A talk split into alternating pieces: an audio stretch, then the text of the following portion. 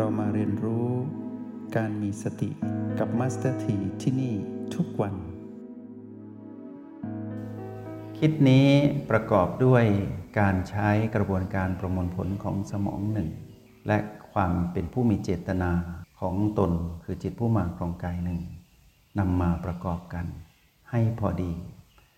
เราต้องมีเจตนาในการที่จะทำงานในการคิดร่วมกับสมอง เพื่อให้กายนั้น ลิตความคิดออกมาให้พอดีกับเราที่มีเจตนา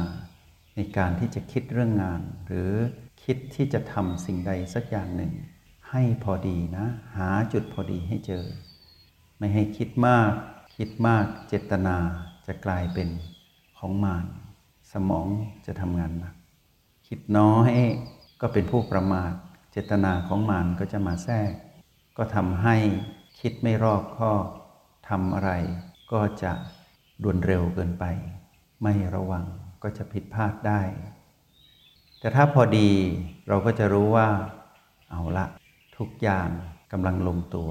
เราจะรู้จุดนั้นเหมือนดังที่เรากำลังสัมผัส สิ่งที่เรากำลังสัมผัสอยู่ในห้องเรียนในขณะนี้ พอดีเป็นอย่างไร ต้องฝึกจากข้างในนะ ฝึกจากข้างในคือฝึกภายในตน ฝึกในบ้านหลังนี้ ก่อนที่จะดำรงชีวิต ที่ต้องมีเรื่องให้คิดมากมายในการดำรงชีวิตภายใต้กฎแห่งกรรม พูดก็เช่นเดียวกัน บางทีก็พูดมากไป ในเรื่องที่สั้นนิดเดียว สาธยายมากไป จนเกิดการกระทบกระทั่งต่อกัน พูดมาก พูดน้อยเกินไปก็ทำให้คนอื่นไม่เข้าใจ พูดสั้นเกิน ควรจะอธิบายเรื่องนี้ให้ละเอียด แต่กลับเป็นผู้ที่พูดสั้น พูดห้วน พูดไม่เคลียร์ไม่ชัดเจน ก็ไม่ดี ต้องพูดให้พอดี ในเรื่องที่ควรพูดยาวๆ อธิบาย ก็ไม่ต้องทำให้เกิดการพูดสั้นๆ เรื่องที่ควรพูดน้อยๆ ก็ไม่ต้องขยายให้ยาว เลือกจุดที่พอดีของสิ่งที่เรากำลังพูดอยู่ เรื่องที่ควรพูดนานๆ ก็พูดไปเถอะ เราต้องอธิบายเหตุและผล เรื่องที่ต้องพูดน้อยๆก็อย่าเปลืองแรง ก็ไม่ต้องพูดนาน พูดนิดเดียวก็เข้าใจ ดูเจตนาของตนเองให้เป็นหากจะใช้กายให้พูด เรามีเจตนาที่จะพูด ก็ต้องสื่อสารผ่านกาย กายเป็นผู้พูด เราเป็นผู้มีเจตนา ในการที่จะให้กายพูดแทนเรา กายพร้อมให้ความร่วมมือ แต่เราอาจจะใช้กายให้พูดมากไป โดยเฉพาะเรื่องที่ไม่ได้เป็นไปเพื่อประโยชน์ ไม่ได้เป็นไปเพื่อมรรคผลนิพพาน ไม่เป็นไปเพื่อการตื่นรู้ เรื่องไร้สาระนินทา เรื่องส่อเสียด เรื่องเท็จ เรื่องเพ้อเจ้อเรื่องตลกปกฮาที่ทำให้เกิดกระตุ้น ให้เกิดความประมาท เราจะรู้จุดที่พอดีว่าเราควรพูดเท่าไหร่ เพราะว่าเรามีเจตนาดีที่เป็นของแม่ เราจะไม่พูดทิมแทงเสียดแทงใคร หากเราจะสอนก็คือสอนจะไม่เน็บแนมเพื่อสอน แยกให้ออก ถ้าเน็บแนม ถ้าส่อเสียด ถ้าพูดเท็จ พูดเพ้อเจ้อพูดไร้สาระ พูดตลกพูดหยาบคาย จะเป็นการทำร้ายผู้อื่น แปลว่าไม่พอดี ต้องปรับ ข้อความหรือประโยคหรือเจตนาที่จะพูด ให้ชัดเจนว่าพูดเพื่อสอน พูดเพื่อขออภัย พูดเพื่อขอความเห็น พูดเพื่อสร้างสัมพันธภาพที่ดี พูดเพื่อมิตรภาพ พูดในทางที่เป็นประโยชน์ พูดที่ก่อประโยชน์ ต้องพอดี สิ่งที่ควรอธิบายมากก็พูดไปยาวๆ สิ่งที่ไม่ต้องอธิบายมาก ก็พูดเท่าที่พูดนั่นแหละ ก็ไม่ต้องยาวเกินไป พูดมากก็ไม่ดี พูดน้อยเกินไปก็ไม่ดี พูดพอดีพอดีกายก็ไม่เหนื่อย เราก็ไม่เหนื่อยที่จะมีเจตนาในการที่จะประดิษฐ์คำพูดออกมาคำพูดกับความคิดสอดคล้องกัน เจตนาที่เราจะให้กายคิด เพื่อถ่ายทอดความคิดออกมาเป็นคำพูด กายก็ทำงานอย่างรวดเร็ว แต่เราต้องใช้เจตนาของผู้มีสติให้เร็วในระดับที่พอดีกัน ในระดับที่บอดพอดีกันกับศักยภาพของกาย การแสดงออกก็เช่นเดียวกัน บางทีก็ overaction บางทีก็แสดงละครสมศักดิ์ศรีเกิน เกินกว่าผู้กำกับ บางทีเรื่องนิดเดียวดราม่า แสดงเกินขอบเขตก็มีฟูมไฟคร่ำครวญพิร่ำพิไรบนอยู่นั่นแหละ แล้วก็พูดแสดงออกทางภาษากาย เกินจริงไปนิดหนึ่ง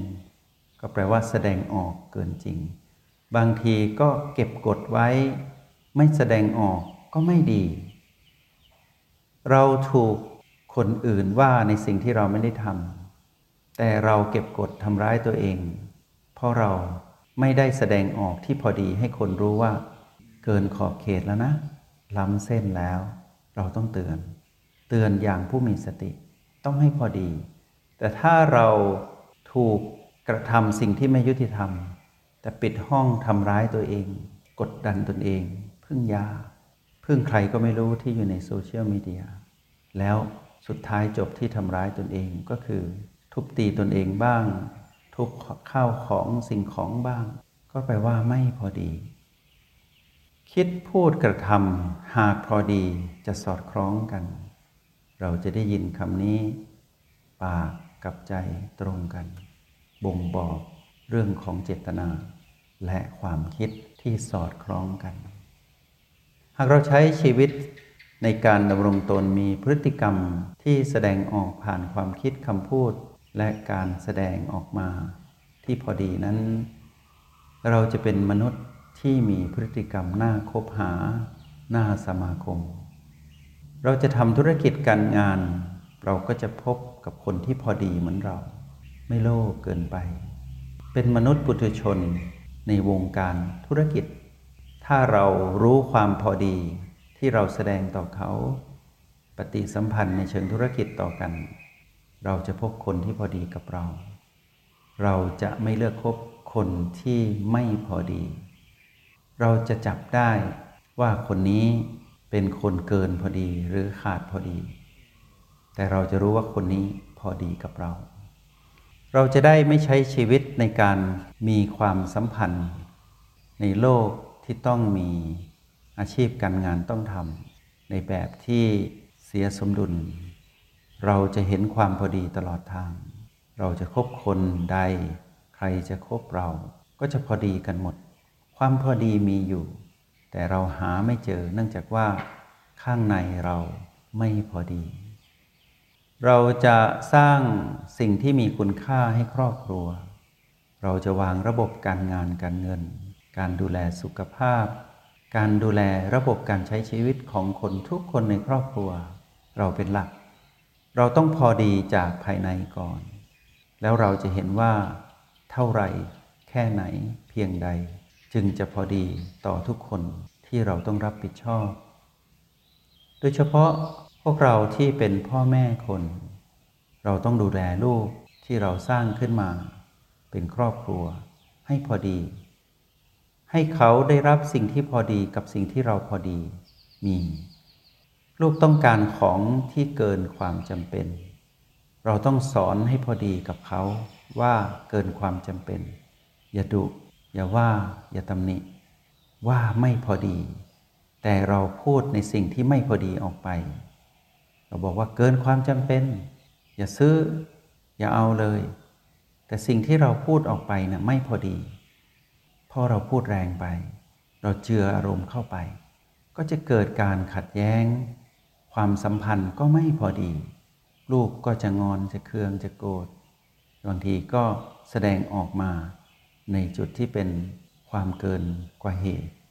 ก็มีแต่ความเสียใจเจ็บปวดกันทั้งนั้น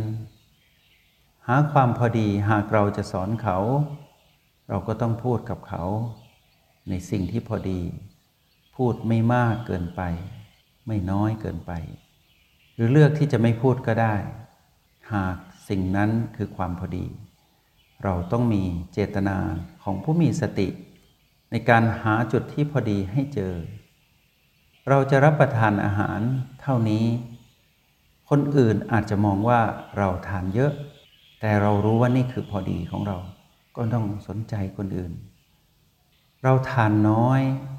คนอื่นก็มาเชื่นชมว่า เราทานน้อยนะดี เราก็อย่าหลง กับคำเย็นยอนั้น เพราะเรารู้ว่าแค่นี้คือพอดีกับกาย ที่ต้องรับประทานอาหาร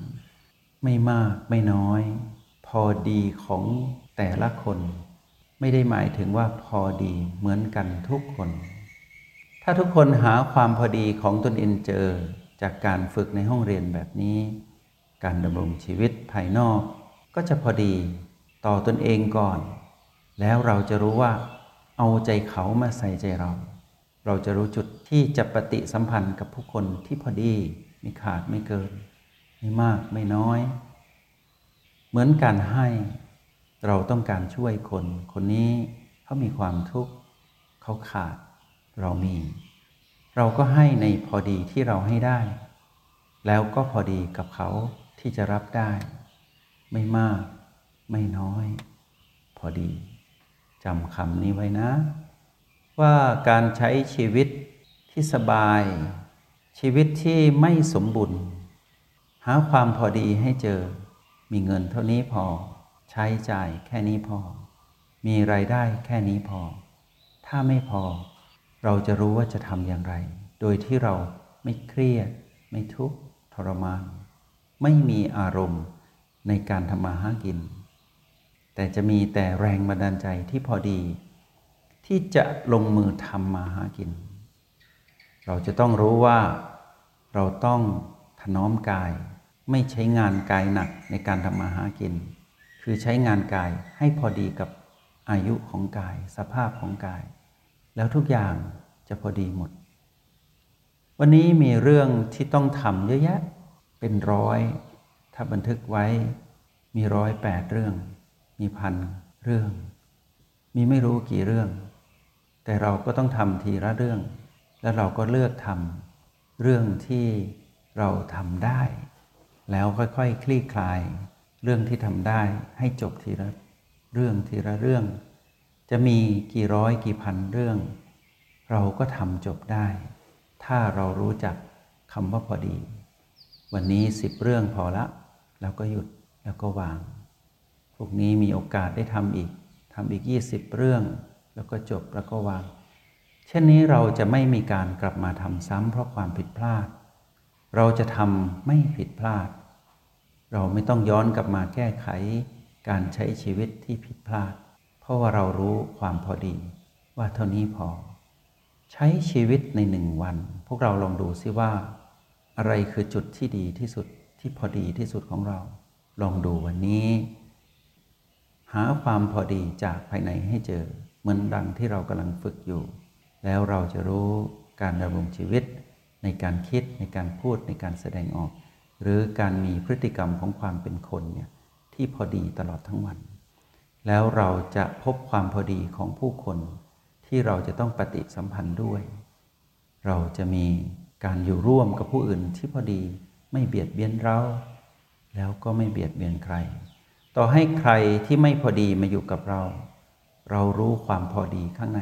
ว่าเราจะอยู่กับเขาเท่านี้ จบแล้วก็จากกัน ไม่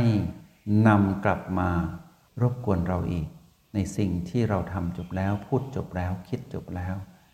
คิดเป็นเรื่องๆจบเป็นเรื่องๆพูดเป็นเรื่องๆจบเป็นเรื่องๆทำทีละเรื่องจบเป็นเรื่องๆไป พอดีพอดีไม่เหนื่อย ไม่เครียด ไม่เสียคน คือไม่มีอารมณ์เสียปน อยู่ในคนคนนี้ก็คือเราทุกคนที่ได้โอกาสเกินมาเป็นมนุษย์ หาจุดพอดีให้เจอในทุกๆวันทุกเรื่องราว คิดพูด แสดงออกพฤติกรรม เหล่านี้เป็นเครื่องหมายของการเป็นผู้มีการเจริญสติที่ถูกต้องชอบธรรม แล้วก็ใช้พลังแห่งสติ ได้อย่างพอดีกับเรื่องที่ต้องสร้างสมดุล จงใช้ชีวิตอย่างมีสติทุกที่ทุกเวลา แล้วพบกันใหม่ ในห้องเรียน MRP กับมาสเตอร์ที